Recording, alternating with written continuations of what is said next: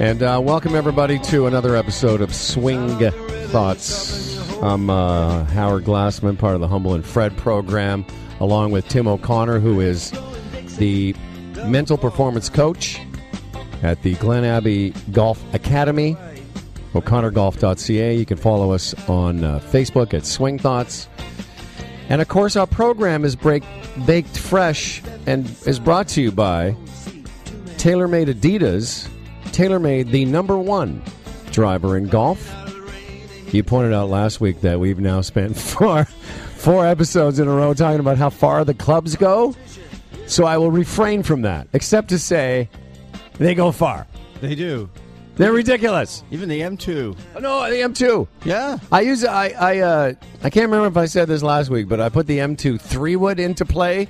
It's absurd. You don't even need a driver anymore. It's dumb.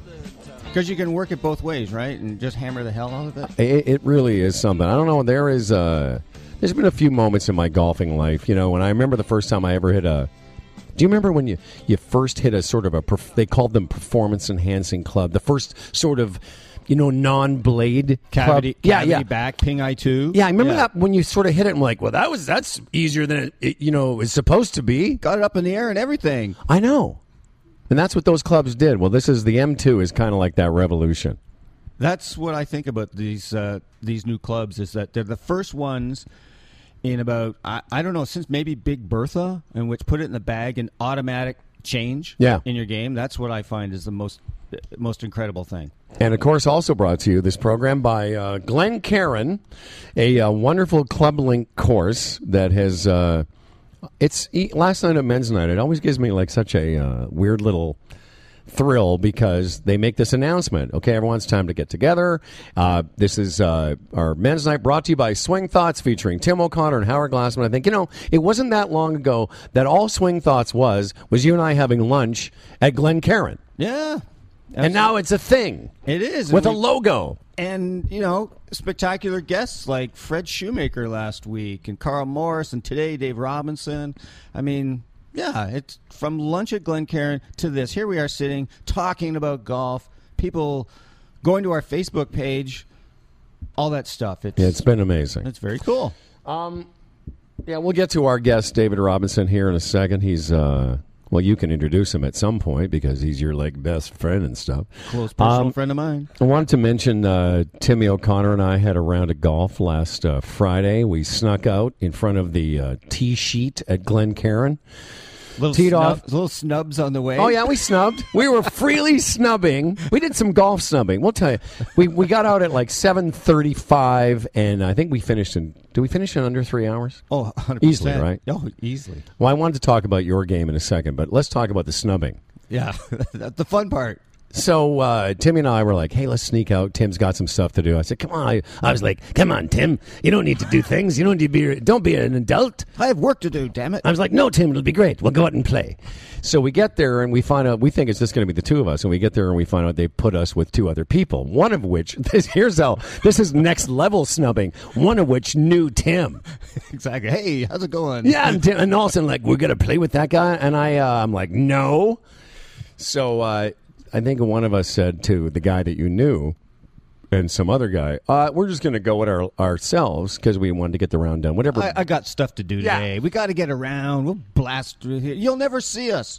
well, they did see us, and every time we saw them, we both sort of were sheepish, like, "Hi, how are you guys doing?"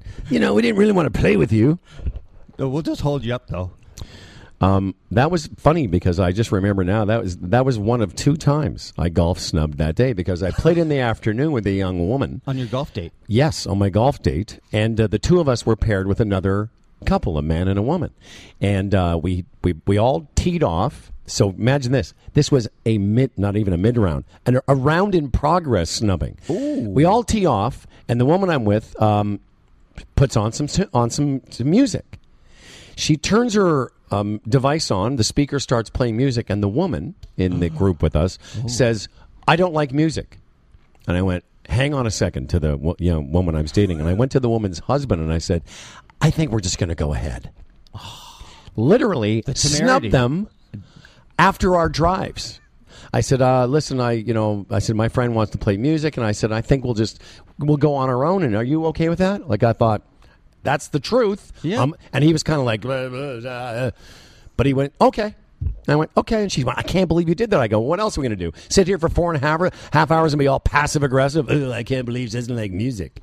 So I just dumped that. That's you know what. Ask for what you want for in Exactly. life and get it. I And you know what? It made the, the the rest of the day was great. because you would have because you could have been resentful. Well, isn't it funny? Everyone does that. They go, "Well, this is what I really want, but what I I'm too shy to ask for it, so I'll just be pissed off Exactly. for the rest of this experience, and then this experience will be the time that I got pissed off and spent four and a half hours with people I didn't want to play with, and then I would 100%. say, "Well, why don't you say, uh, why didn't you just say we'll go on alone?" Oh, I couldn't do that. Okay, You know what's cool is that we're gonna. This is the type of stuff we're gonna talk about with our good friend Dave. today. really, Yeah. really, I didn't know that. Interesting. Um, let's talk about your Oh, golf game. God. You know, I should leave the contextualizing Listen to me. and Let's talk about Tim O'Connor's golf game, folks. Oh. For you people who think that he's just a pretty face, who you know uh, espouses No, uh, no, no, this and that, for you people who don't understand the skill level. So Oh, I'm playing with Tim last Friday. I, we hadn't played for a, a while together, and Tim, uh, I got to tell you, you were hitting it great, thank you. like really good. like the kind of, and it's fun as your friend watching you play well because I'm like, yeah, that guy's done some work and he's, you know, practicing what he preaches. You get your ball going in a timely manner. You don't, you know, fool around, and you're very. I don't even know. We, I don't even know if we kept score that day. No, I don't think we did. I, knew where I was. Where were you? I don't even know. I shot 80 with a three putt on the last hole. So you know exactly. Oh, yeah. exactly where you oh were. yeah, absolutely. That's funny. Cannot tell a lie. No, but you played really nicely, and it was Thank good you. to see. And uh, Thank you. And the TaylorMade equipment, since we're still plugging our sponsor, was. Uh, you know, you- you're hitting it pretty far. Thanks. Well, you know what that that M1 uh, 20 yard put it in the bag 20 extra yards. Yeah. But what I find is so cool is that um, my primary shot off the tee has been a draw for years and years, and I put this in the bag, and I actually find that I can't work the draw as well as I used to. But now, I got a fade that I can count on every time. I, Which is pretty cool. Oh, it's very cool. You know, to have that that um, uh, just to know that most times I put a good pass on it, that Yeah. sucker's going to be in play, and it's going to be out there a good distance too. Like I don't know what you shot that day. An 80 would be about as high as I thought you could have shot that day. But what I noticed is two things. One, your swing looks very consistent. Um, meaning you don't hit a lot of poor shots. You know, we all have days where you're just not hitting it good and it's going all over the place. You don't really have that anymore. But also, I like the way you get your you get going around a golf ball. You know, you don't you sort of take in everything, you assess and evaluate, and then you just go ahead and do it, which is a great lesson for anyone. Thanks. Well, thanks. Well, a lot of that I've just learned from uh, Mo Norman, really. And Fred Shoemaker, just get down to it. There's no reason to go through a pilot's checklist of stuff. I used to do that. I used to, you know, be concerned about doing everything right. But now I play with a lot more freedom. But I, a lot of that was from Mo, and also from my own experience. I played in a, um, I remember playing in a junior golf marathon. Play as much golf as I could right from dawn to dusk. And the first time I ever shot 72 was doing one of those, like basically running, you know, out of the cart to the mm-hmm. ball. No practice swings. Are you kidding? Shot 72 as if it was like easy as falling off a log. because you were playing in a state of reacting to things and just going ahead and doing it. Yeah. You know, it's funny. I was talking to one of your students who's a good friend of mine. Where we played together yesterday afternoon, which is interesting for me because, you know, he was telling me about his session with you. And I, I actually knew him really before I knew you, and he's Yeah. a high level player. And we were sort of talking about you know, I don't try and he knows that we're friends, so I don't like try and pry about what did you guys talk about. But I just said, "How was your session with Tim?" And you know, he volunteered some of the stuff that you guys worked on. And one of the things that he remembered is you saying to him, "Commitment is freedom," and that's a real Fred Shoemaker concept. 100%. But what I love about it is it, it speaks to, and we'll talk about this from a golf standpoint. It really does speak to most of our bad shots. If you think about it, golfers come from either bad decisions because of bad thought processes or overthinking your ability to hit the shot versus an impossible standard. Mm-hmm. Now I know there's a lot of stuff I said in there, but Yep. you know, even last night we we all played fairly well last night. Not great, but a couple of times I said after I'd hit a poor shot, I go, man, you know, I should know better because I really didn't feel comfortable over it. I wanted to back away, and this is me. Yeah. I played a hundred tournament rounds, and I and I still went ahead and hit it when I didn't feel like I was ready to hit it. And so that's also a great thing is like that if you think about the poor shots you make in a round, they are often due to poor decisions or poor thoughts versus you just can't swing a golf club. It's rarely uh, has to do with technique being off or like, oh, I'm taking it inside or anything like that. It's generally around emotional state, too much thinking, and not reacting to target, not just letting it happen. That's generally where we fall into trouble. And so I think what was happening for you a little bit, and I'll ask you, were you over the ball and feeling uncomfortable and just going ahead anyways? Um, the two times in particular that I was thinking of, but the, the one time for sure, I actually said to myself, I don't think this is the right club. Yep. Which is enough for a player of any level to go, well, you're probably, because if you're thinking this isn't the right club versus I'm just going to go ahead and make the best swing I can, you're not thinking about. It's it, it's your thinking that will produce a poor shot. Uh, this might be a great segue for our friend Coach Dave David Robinson because why is it and it happens a lot with we'll say men but i'm sure it happens with women too where you'll think this isn't the right club i don't have the right shot i haven't saw i haven't thought this through i don't know really what i'm going to do but i'm just go ahead and do it so i don't feel embarrassed in front of the guys i'm playing with Exactly. which has always been hilarious to me because as i've said to a million golfers believe me no one's thinking about you we're thinking about ourselves you know, I, the whole thing about, you know, I talked about it a couple weeks ago. A buddy of mine doesn't like when other people watch him. Yeah.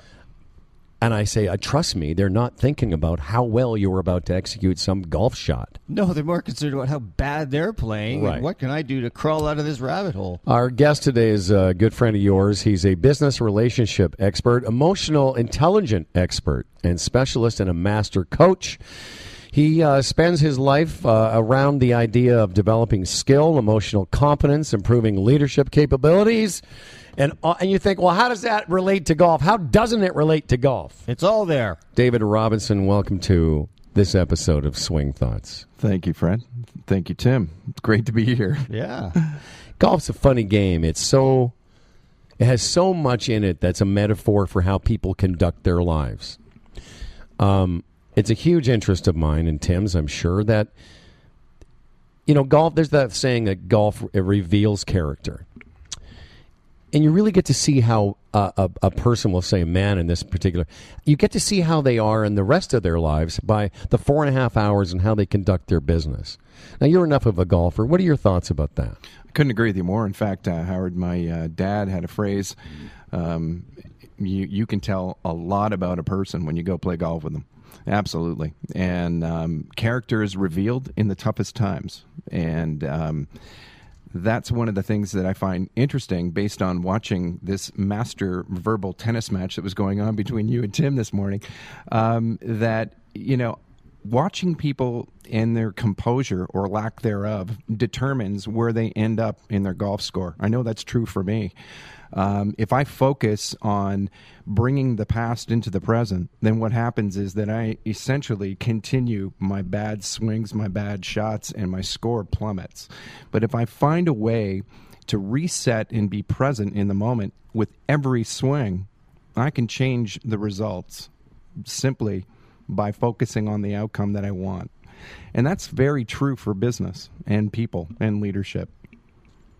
You know, I, I, I mentioned to you too, excuse me, just before we started that uh, one of the things I wanted to throw out to Dave and Tim is I've been thinking a lot about this week, a lot about this this week, that there is this fallacy about life that it's supposed to be easy. You know, we all have, you have kids?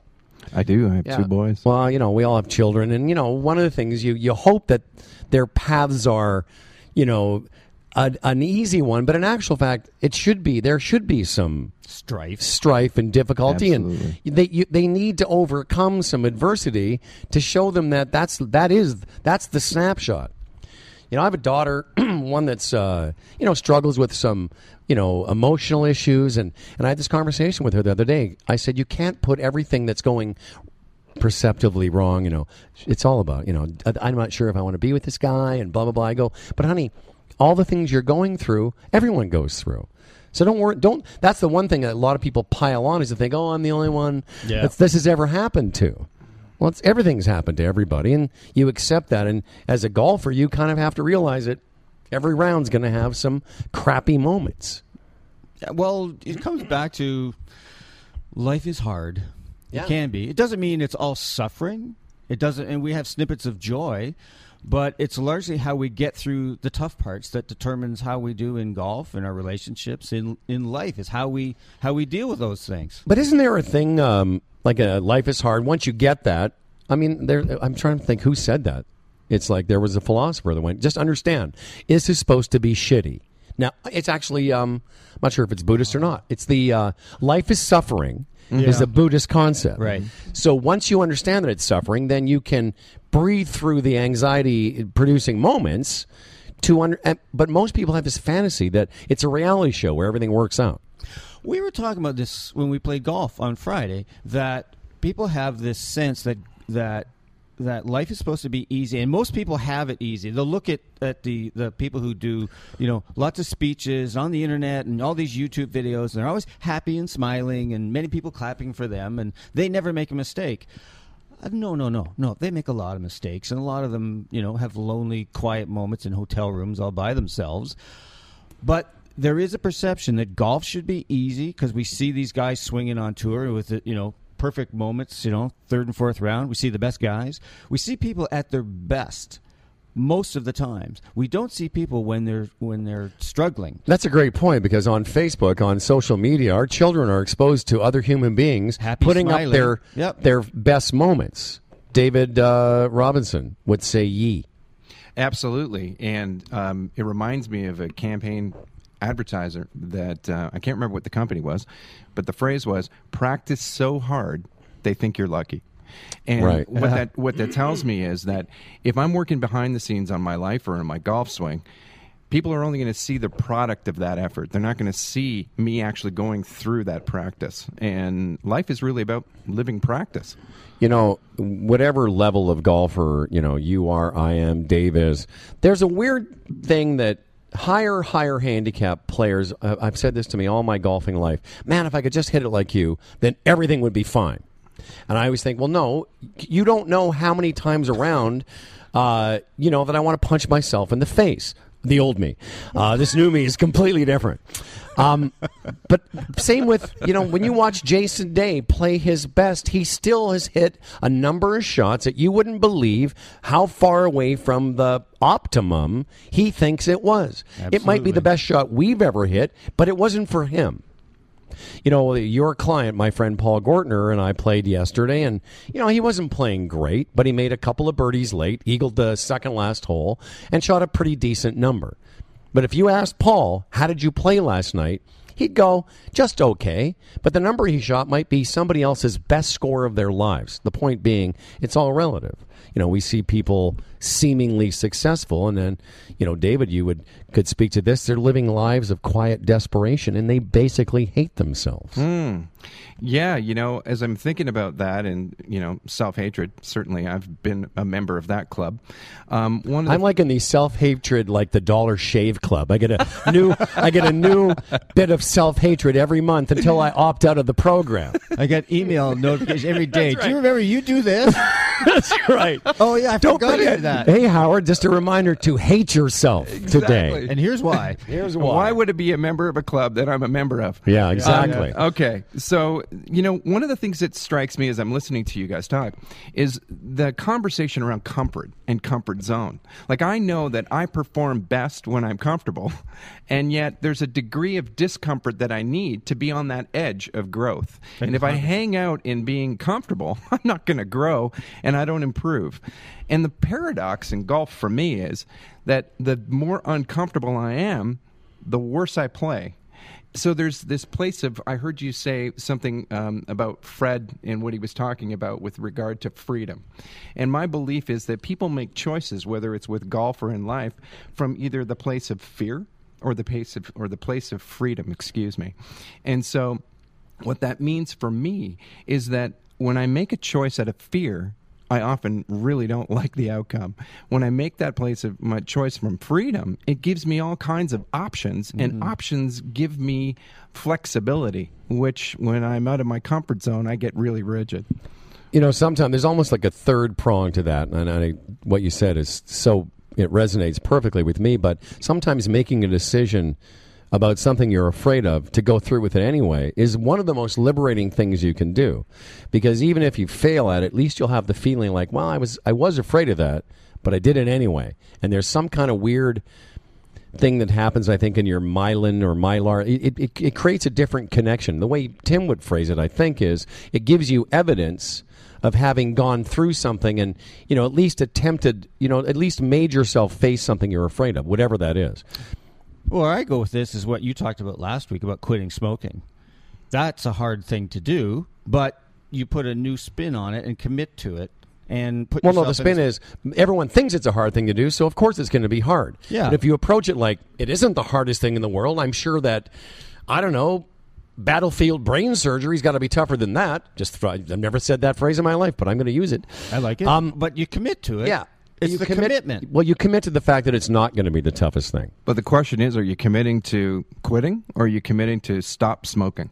That's different because there's a journey in quitting. People are professional quitters, but they seldom ever stop. That's a great distinction. you know, the nice. the the method that I use is actually called Allen Carr's easy way to stop smoking, and his whole point is, um, it takes no willpower to do something you don't want to do. I have no problem walking by the heroin uh, addict that w- lives down the street from here because I have no desire to do that. The reason that people have difficulty quitting smoking is that they've just basically are smokers that stop themselves from smoking. They're not non-smokers. It's a big distinction. Mm-hmm. Does it work Non-smokers, for- Does it work for shanking? n- yes. Although you've actually Was that shanking or shagging? shagging. Shagging. Allen Shagging. Carr's easy way to stop shagging, baby. um, we're in conversation with Coach Tim, David Robinson, Who's a coach? who's a coach. Coach Dave. Um, And you're coach like. Yeah, absolutely. When I play with you, you like, hey, you know you're lining up here. Here, just here. Put your club here. Look here. Go here. Isn't that easier? I, I'm an encourager. I'm a professional encourager. You are. Um, that's- we're talking golf. We're talking some uh, life stuff today. I'm very interested in uh, Dave and how you would react to this. You know what I told you guys before. I wanted to talk about, and I've been thinking a lot about is there's this thing that you know we as we've been talking about that the people I think sometimes don't face uh, adversity because they're surprised that adversity happens. On the other hand, if you're expecting it, in every round of golf, you're going to have some challenges. So, from a coaching standpoint, you golf, you life, you know what what can people do before a an important section of time in their lives or in, in, in, before an important round, which will be a segue to the fact that a lot of guys listening are either going into their club championships or will have just played it by the time we put this up. Mm-hmm. So let's talk golf first. All right. I think that if I go, I know that I'm going to make some mistakes. That I'm a human being. Uh, I don't possess a a consistent swing. You know, it's it's good enough and it gets me around. So I know that there's going to be some uh, there's going to be some troubled waters. And if I can just go in knowing that that's going to happen, then I can accept it. So it's kind of a logical thing, but it's also not attaching myself emotionally that if I launch one into the woods, suddenly I go from being a very good golfer to a bad golfer, and that everyone around me is going to think I suck. It's just really just getting on with it and moving along. I knowing, like what you said though about knowing that at the beginning of any round, especially about uh, a percept uh, or perceiving uh, or perce- what am I trying to say? A perceived important one. right? You're like a club C. And Yeah, yeah. You're gonna be- where it's all everything's exacerbated, everything's heightened. You know, I don't know what the similar analogy would would be, would be in your world, where you're coaching an executive through a big presentation or a hiring process, but something that's elevated. Oh yeah, well, I mean, there's. So I have a, a philosophy, and that is, you know, when we're in situations where, let's say, we're going to a conference, you know, whether it's a golf conference or a business conference, walk into a conference room, there's 500 people there. I don't know anybody. The first thing that I'm going to do is I go into a place of mental comparison. So hmm. I walk into a room and then I compare. I'm doing it for two reasons. One, am I safe? Two, do I fit? The next is, then what do I do? There's two choices. I can compete with you. So I walk into a room, I see Howard, I go, ooh, do I measure up to him? Does he measure up to me? Or I can connect. I can look for the commonality in who you are and who I am and find that bridge between us. And so I find, like, for example, if I'm in a situation, let's say at uh, a, a club tournament, and I'm standing there at the tee and there's people surrounding and watching me, and I'm looking at, oh man, I've got to really show up big here.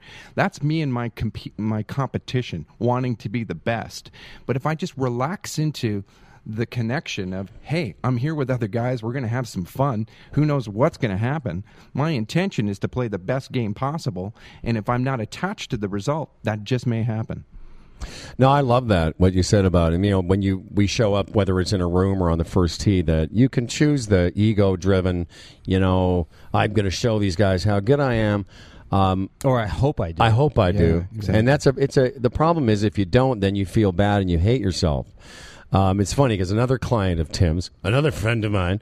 Um, I'm just getting this. Is there anybody you teach that I don't? Anyway, It's a, it's a really good referral service. apparently. but one of the guys that Tim works with is one of those guys who's very he's an interesting character, but he's very aware slash over aware of other people moving and making noise. He's Yeah. always telling people, "Hey, just keep it down," and and he needs to work on that, but he knows that.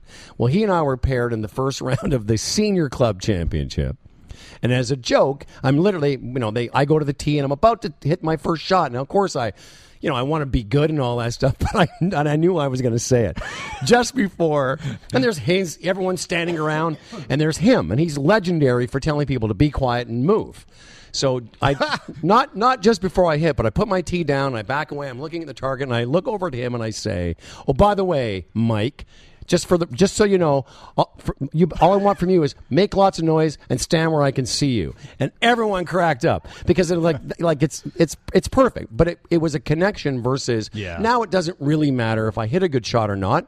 I've set up the tone for how I'm going to approach this. Yeah, I'm taking it seriously, but I not seriously enough that I couldn't have fun with him. And it made it, it just made the it made the experience better. Um, I connected versus competed with it. I love that. I love the uh, the idea too that uh, um, you know I don't take myself too seriously. I may take the situation seriously, but I don't take myself too seriously. Um, yeah, totally connects to golf and I think anything. Yeah, I had. What do you think, Tim? Oh no, exactly, and I have a good example of that. So, um, the Gross Match Play Championship at where I play, Blue Springs, was they had it on this one weekend. So it was like a morning round. If, if qualified, win it went uh, forward. So I managed to win my my uh, my morning match. Quite handily um, in overtime. Let's just be serious. It was a wonderful um, experience.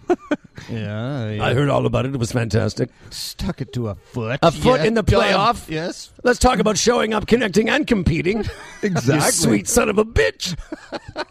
So anyway, so the, for the afternoon round, um, it was uh, playing with this guy Mike Alderman, who I actually coach. He's a super guy. He's not the Mike that says "Don't make noise" and stuff. No, like no, that. no. Okay, he's good. Another, different Mike. He's Okay. another Mike.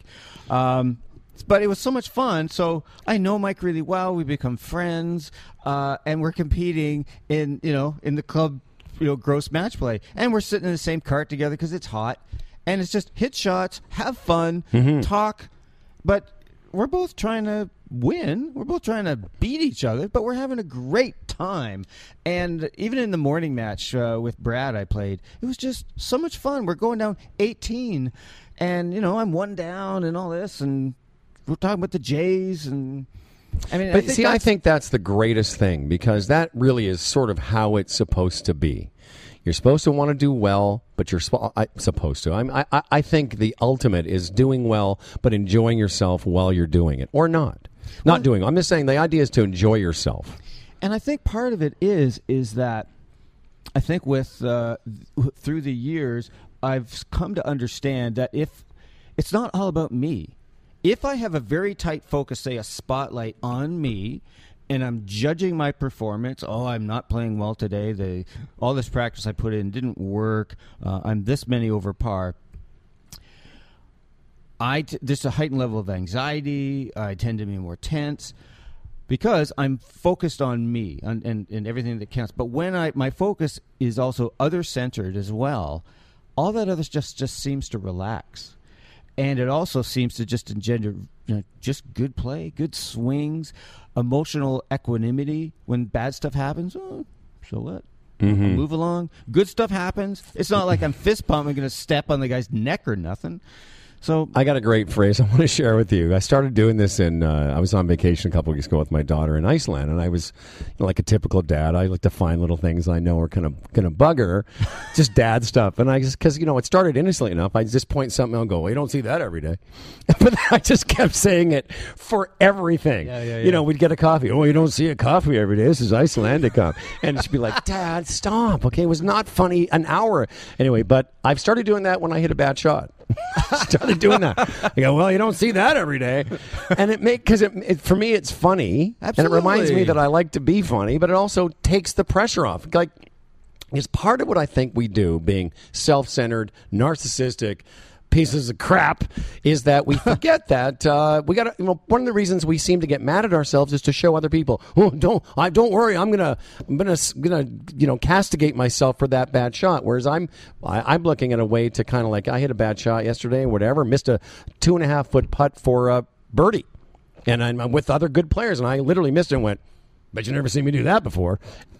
Uh, but, but part of it is to relieve the pressure of them thinking. "Ooh, It's an awkward moment. Yeah, that, it's an awkward moment because I don't want them to think, "Oh, is Howard going to lose his mind?" Yeah. because Ooh, Howard not so could. Howard could have lose, lost his mind before, and now when I do that, I go, "Wow, you know, that's not you don't see that every day." Because because I feel that I feel like I can hit a bad shot and go, well, "That's not like me." Yeah. Doesn't mean I'm a bad guy, and and, and golfers, it doesn't mean this is what golfers do. It doesn't mean that you've forgotten how to do that thing. If you hit a bad chip, it doesn't mean you're a bad chipper. Right. It means you hit a bad chip. Jason Day used that example all the time. PGA Championship chunked two chips on the ninth hole of the last round. Is he a bad chipper? Hey, stuff happens. Exactly right. David Robinson, how are you? Yes. How you feeling so far? You Well, all this right? is awesome. Are you having a nice time? I'm having a fun time. I guys. can tell. I know Dave. He's a friend of mine. He's smiling, got that twinkle Oh, in his yeah. eye. I'm loving it. You know, if golfers could understand what you were saying about, you know, commitment, um, how did you put it? Um, you walk in and you decide if I'm going to compete or I'm going to connect. Right. If golfers could just take away from this conversation on Swing Thoughts today that, you know, the point isn't that the game is supposed to be easy, because I would like to let everyone know it is a really, really hard game. It is an impossible game. What I think what we're here to do with people like David to, to further the idea that the point of the game is to make a hard game as easy on you as possible. Well said. Well said. Yeah. I would even say from a, you know, I'm a marginal golfer at best. In fact, to put it in context, my kids for Father's Day gave me a card that read something like this. Dad, we were going to buy you those balls that go extra far, but we figured you didn't want to walk that far into the forest. so, you know, it gives you a good sense of where I'm at with my golf. But what I really wanted to emphasize is that um, for me, golf is simple. I stand up and I hit the ball. Now, is it easy? Absolutely not. But that goes with everything. I mean, being a father is simple, but is it easy? Nope. Um, and where what really struck for me, Howard, what you just said is when I screw up, whether it's a shot or whether it's something I've done or haven't done at work, um, then the question then I have is a choice. Am I going to be hard on myself or not? You know, because I've watched guys play golf and beat themselves up one stroke after another, and it just never gets worse. In fact, it, it becomes uncomfortable for me to watch. Mm-hmm. Absolutely. You know, and I've been that guy. I've been the guy that's wrapped a club around a Hello. tree. We've all done it, Yeah. man. My arms up. You Yeah. too. Yep. Um, You know, David also works uh, is a specialist. Specialist. David is. You know, I've been talking for. I, I whenever you know when I, I should let people know when we record Swing Thoughts, it's at the end of a two and a half hour talking marathon. Exactly. Oh, you're doing great. So sometimes I just get like, I get the middle of saying something, I'm like, I'm tired. That's like 36 holes. You go to Myrtle Beach, and play 36 I'm holes. tired. You get on the back nine in the afternoon, a little slap happy, but Yeah. you hold it together. That's where. I'm at now. So David's uh, other specialty is as a uh, a worker. I don't know. He's a worker awesome. person. Let me just try and get through this. A co-leader in the Mankind Project International. Yeah. He is a facilitator in a uh, men's peer-to-peer support program, uh, the Mankind Project of Ontario, which is, if you could p- sum it up, uh, the two of you, uh, self-actualized uh, supermen. Um, nice try. I know. Uh, give us sort of a flavor, uh, David and Tim, of what that is, and maybe how you can connect the dots between that and how we show up as golfers. Uh, You go first. thanks, Tim. I'm wow. just going to take I'm- a bit of a break now. He's a specialist co-founder. You did not know. No, and I'm a worker guy He too. works- he's a worker awesome. Good stuff. I'm working. I can't wait to listen back to this and just go, all right, just Edit, stop. edit. Yeah, Dave goes, Do you edit this show? Says, no, we don't. Oh, you'll yeah, and you'll hear That's why. awesome. Um, so worker man. Oh man, that's me. I'm a working man. Oh man, that brings back that Rush tune. Yeah. Um. Okay. So, what was the question? I don't remember. Okay, that makes two of us. Mac, tell us I about have the no Mankind- excuse yeah, though. connect The the dots. Mankind Project. Yeah, between mankind and golf kind. Oh man, that's such a great question. Now that I remember what the question was, you know the the work that I have done and been blessed to be able to do with the Mankind Project and work on myself has literally been the most valuable work I've done in my life. Um, it has helped me. The work in men's work, and we'll talk more about that. I hope um, has really helped me become a better father, a better uh, brother, a better husband, a better uh, leader in community and work, and. Um, and why is because the tools that I've learned through that venue or milieu, whatever the word is, with regard to men's work has helped me become more in tune with what I'm feeling emotionally, but also understanding the emotional literacy of what it is that I'm feeling. Meaning, you know, I'm angry. Okay, why am I angry? And and so the work that I do with men and also the work that I do in the corporate world is related to helping people understand emotions are part of life. Everything that we do, everything that I do has emotional impact on me and others. The question is, what am I feeling and why am I feeling it? And if I can identify why, then I can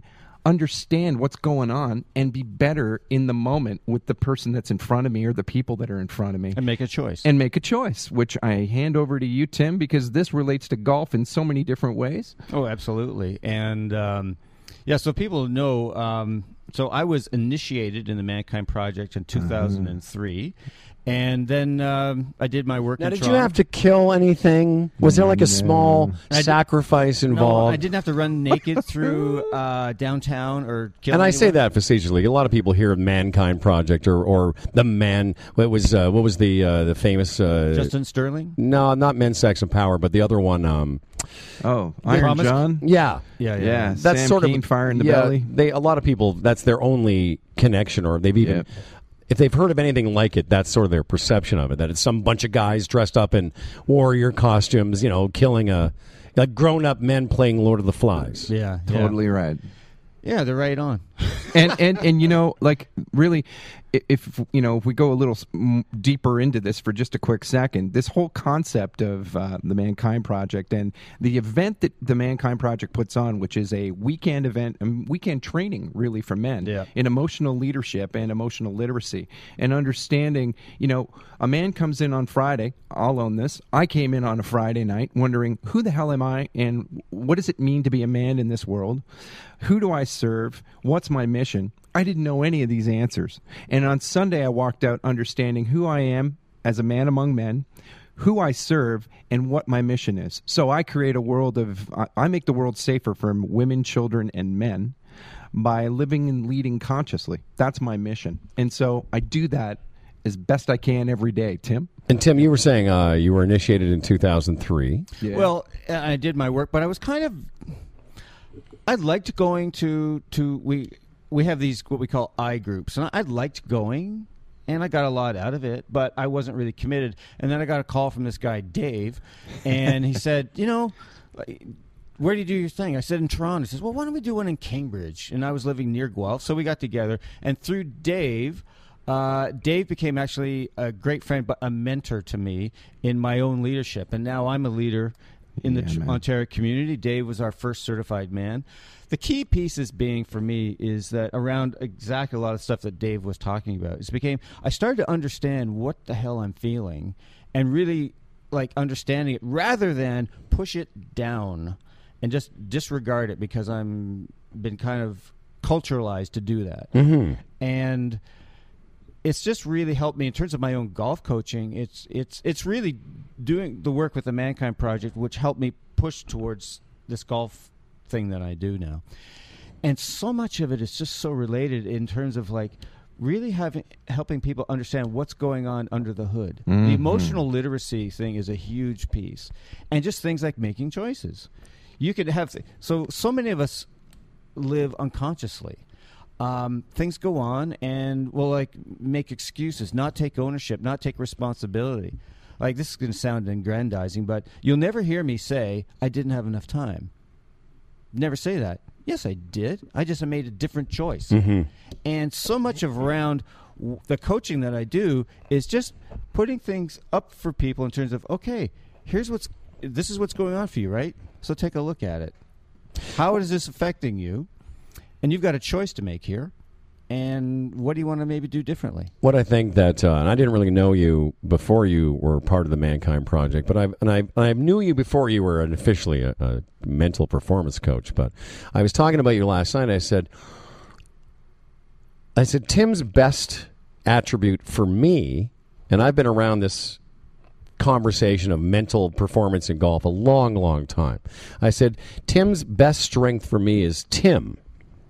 Tim has more empathy and understanding about processes and he knows I said he's got some good, you know, bits in his tool bag, but really what's the best about Tim is being around Tim is a is a good feeling experience for a golfer. And I guess it's not a backwards compliment, but it's like you know, you've only been a mental performance coach for six months, but you've been Tim for a long time. And I think what when you work with Tim, and whether I again Howard Glassman recommends, um, you you get a feeling Without a like commission. uh, yeah. Um, there's an empathy that you bring to your coaching. There's an understanding and there's a safeness um, that I think is part of why people get a good buzz off the way you coach golfers.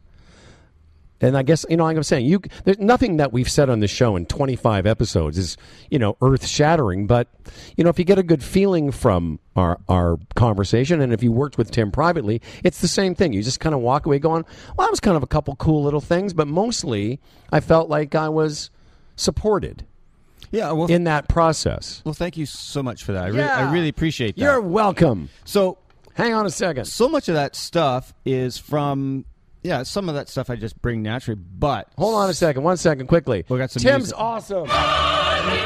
yeah, he is. Please go ahead. thank you um, That's your music. This is mine. Hey everybody, it's uh, Humble Howard. Come to my uh, discount golf coaching seminar. What you'll get is a burrito and some bullshit. Anyway, you were saying. give you a pound of coffee if i can't beat your best deal um, so much of what i do in my coaching is the way that uh, i've learned from dave and other leaders is that it's from a place of non-judgment Right. It's from a place of just listening and hearing what's going on for people and just drawing more of it out, helping them what they've already got. Everyone knows whether they're dealing with being a corporate executive or um, or as a as a as a man who's dealing with different things or a golfer. We all know our own stuff that we need to work on.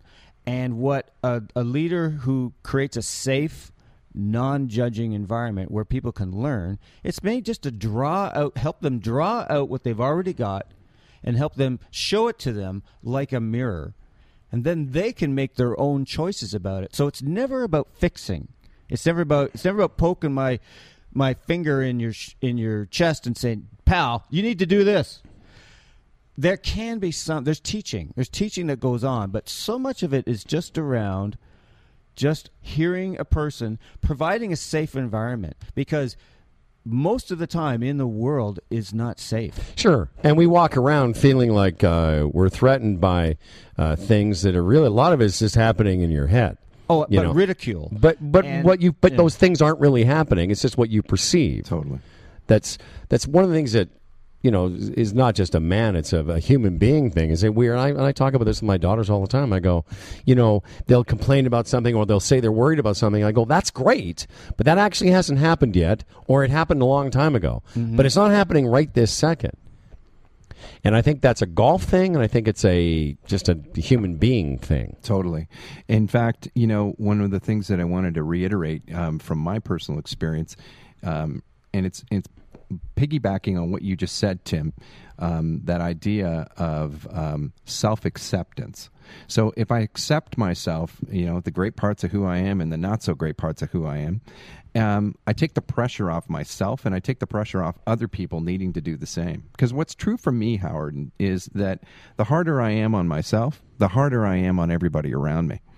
And um, and the more I can find that place of vulnerability and honesty and in, in times gut wrenching honesty, Yep. then you know I can accept myself. I can laugh at myself. You don't see that every day. Yeah. I'd be saying that every damn moment. By the way, Yeah. Um, you know, like but it's so much fun. it too. is absolutely It's like somebody just cut me off in traffic. Well, you don't see that every day. all right. All right. All right, old people, continue your journey. yeah. So You know, um, But we're not supposed. We're not like our culture. By our culture, we're not supposed to do that. no, John Wayne didn't do that. well, no Vin man, Diesel didn't. didn't. do that. I They think- sucked it up and dealt with it. I, I suspect, and we'll talk about men. I'll talk about men for a second. I suspect a lot of men, Men. in 2016 act in ways that they wish they didn't have to, but they sort of continue patterns that are comfortable even though they're no longer serving them. Oh yeah. They just don't have a way out of it. You know, one of the things I've you know, I talk a lot about the the reading I've done in 2016 about, you know, the philosophy of Buddhism. And one of the things that Buddhism has you ask yourself is is this behavior serving me? Mm-hmm. Right. Mm-hmm. From a golf standpoint, you know, I've I and I've talked about it a million times. I'm there's not a guy listening that was a bigger dick to himself as a golfer than me. I was the worst I've ever met. And I've spent a lifetime trying to figure out how not to be that guy. But it's also what I've done on my own self. Like I, I was just, you know, like as as as a, as a personality, I have had many horrible encounters with people who just want to say how much they like my show.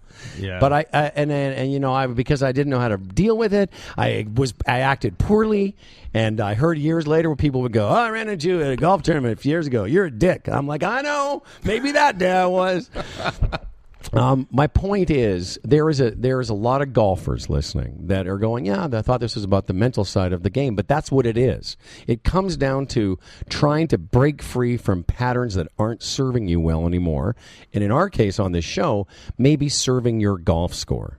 As we said earlier in the show, almost every bad shot all of us have hit has come from you know feeling ashamed or feeling self-judgy or feeling disconnected or feeling in, a lot of stuff you're feeling translates to the, your motion and your emotion Absolutely, and that's one of the. So not to take, not to ever take anything away about striving to improve your motion and work on mechanics, things like that. There are things that you need to do, and you become aware and working on them.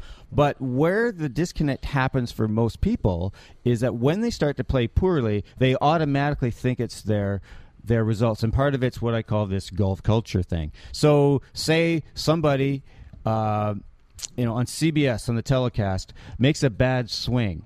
So throw it over to Peter Kostis, who's also a, a coach and you know a great personality, and he'll put it on the, the uh, Kanako. How Can I, the Con- Konica Minolta Con- Biz Hub, your sponsorship here, slow motion device. Exactly.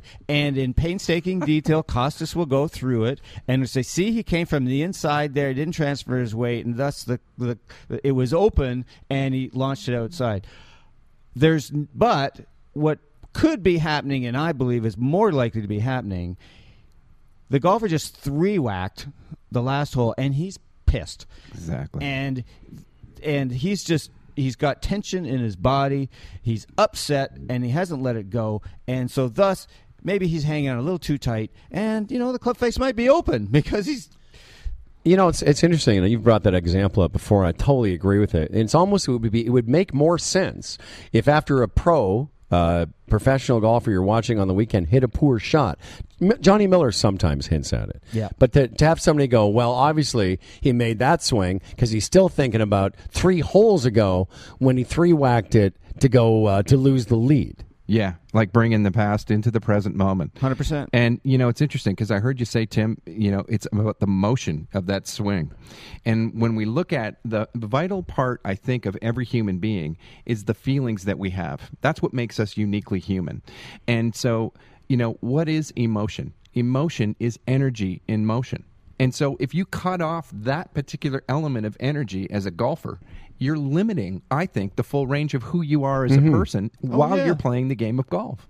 Well, and as I said, it brings back to the, the if you understand, and I'm and I've decided this I'm going to make part of my mission now is to explain to people this is the hardest game ever devised. So know that. Just think about it. Take it into your body because then you'll sort of be able to forgive yourself for not being very good at it. And I mean, I've told, I've said this before flippantly. You know, a guy will say, "Oh, you won't want to play with me because I'm no good." I Yeah. go, "Trust me, I'm horrible." versus guys that are really good at it. But trust me, the, everyone thinks they suck at it. Even on days Jordan Spieth doesn't like the way he's hitting a golf ball, and he's one of the best on the planet. So we're all in the same boat, which I think is a metaphor for we're all in the same boat as human beings as well. Yeah, absolutely. Awesome. And we can bring all of ourselves to whatever we do, whether we judge it to be good or we judge it to be bad. And it does and it's the judging part that often gets us in trouble. But it's just living with ourselves as we show up. We've done our we've done our best. And I'll bring it to a golf example. One of uh, one of the young men I work with, uh, struggling with his swing. He was kind of he was in golf hell for a while, and uh, I brought this up with Fred Shoemaker, and I just said to him, "Can you just let it go and just enjoy your enjoy your swing and just just just play, and and not judge your swings." So he goes out in the Ontario Junior, shoots 78 first round. So he's six over and in danger of making the cut. And I talked with him yesterday, and, and he went six under for his last three rounds to get it to even. So he finished like I think tied eight, something like that. I said, "What was different for you?" And he says, "Well, I wasn't concerned about making perfect swings. Mm-hmm. It was just going out." Putting the best motion I could on it and just chasing it. And he just scored really well without hitting it dead center perfect all the time. He missed a lot of shots, still scored really well. And I guess that's in. that's so. And again, that you could take, you could extrapolate that that analogy again, make it a metaphor for life, which is why golf as a mental process is sort of fascinating. I think to us certainly, and hopefully people that listen to it. You know, you talk about the motion. You know, I'll use this uh, analogy. the problem with golfers is that when we make the golf motion, we judge ourselves mostly harshly against an ideal that we've been told by a guru or a teacher or you've seen Peter Kostis, but an, a, an ideal that may not fit your body type or be unattainable for you, yet you Yep. still judge yourself against an impossible, unattainable model. Mm-hmm. Again, if you think about that as a life, we compare ourselves to movie stars and big business people and think, oh, why aren't we having the ideal life? Well, neither are they. right. all that you know it's the it, you know it brings back the term um, i live my life in transparency or i live my life in shadow uh, classic example of shadow is the rich executive who drives the very expensive sports car and then can't pay the mortgage. Right. You know, these are the hidden things that every one of us as human beings have, um, and they remain hidden. And if we don't deal with them, and we don't look at them in a deeper way, they leak into our lives and they affect our relationships and they affect our performance, whether it's golf or whether it's leading people um, you know and so uh, there's so many tie-ins to leadership and golf and um, being present in the moment that you've talked about i mean i just love this program Oh, thank I you. love this. I would like to take this program out for dinner. yes it's awesome Um, so you know who Goose Gossage is? guys are- yeah Former pitcher. Former pitcher, New Yeah. York Yankees Hall of Famer. There's a great uh, Yep. documentary on Netflix called Fastball. Have you seen it? I haven't seen it but i've seen it on the menu Love it. um, and I was watching it because I'm not a huge baseball fan, but I'm a I'm a fan of of particular aspects of a lot of different sports. You know, and this particular thing was about how the fastball developed, how pitchers developed as a part of that game. So here's Goose Gossage, and I wrote this down for our program today. Cool. Here's Goose saying, talking about dealing with pressure. He's playing the 78 uh, playoffs against the Red Sox, ninth inning because he's a closer, two out, two on base. Carl Yastrzemski, Yep. Yaz comes up to the bat.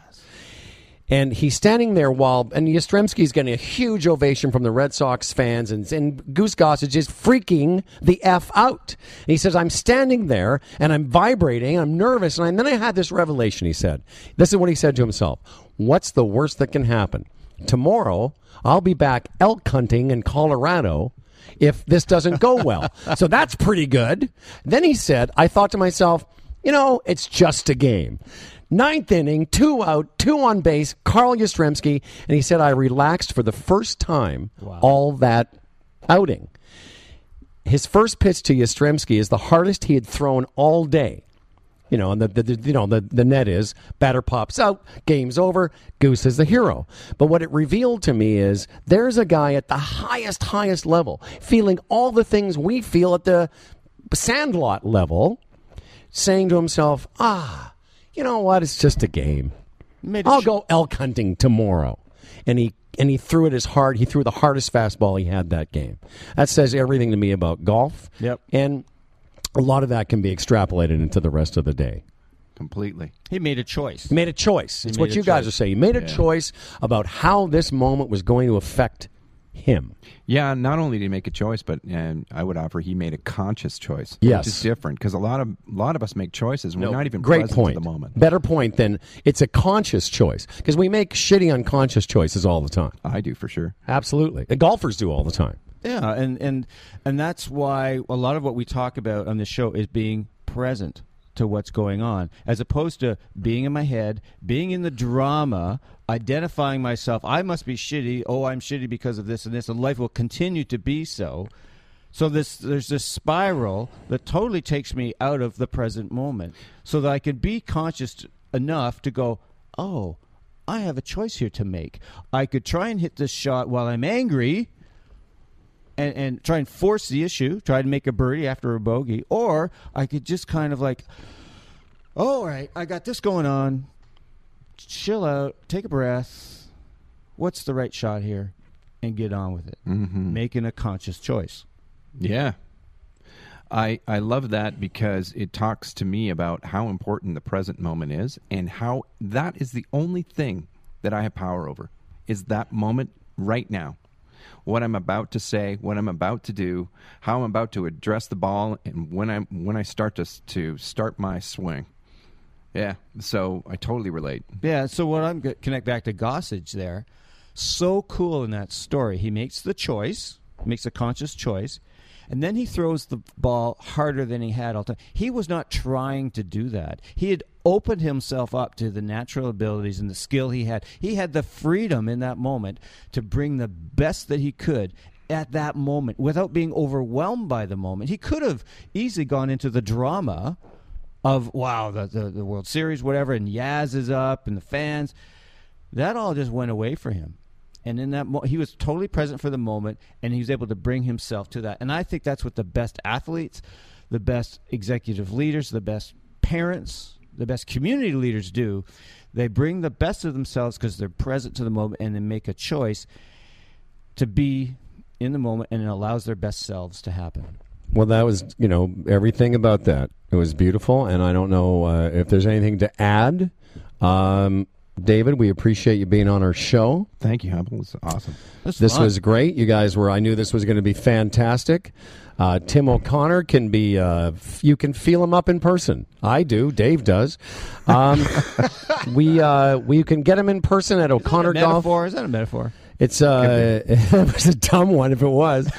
Um, you don't hear that every day You don't hear that every day. Uh, hey Tim, I'm. Uh, I was told Howard said we could feel you up in person.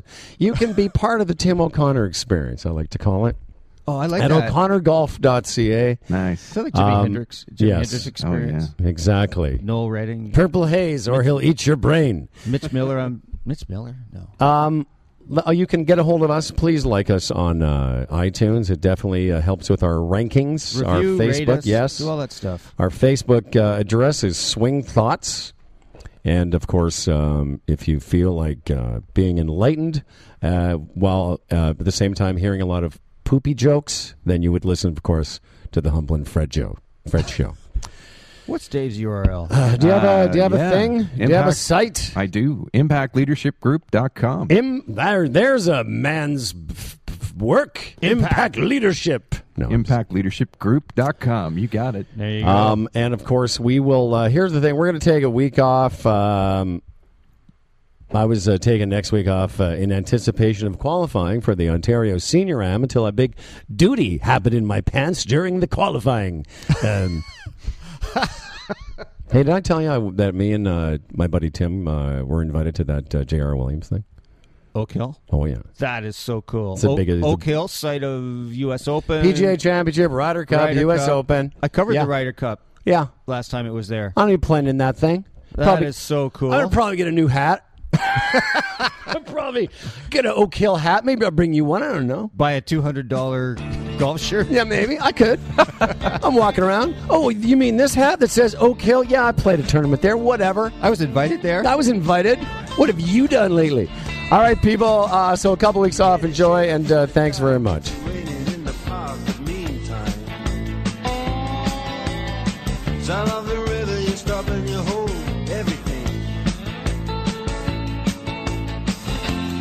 band is blowing Dixie, double fall time. You feel alright when you hear the music ring.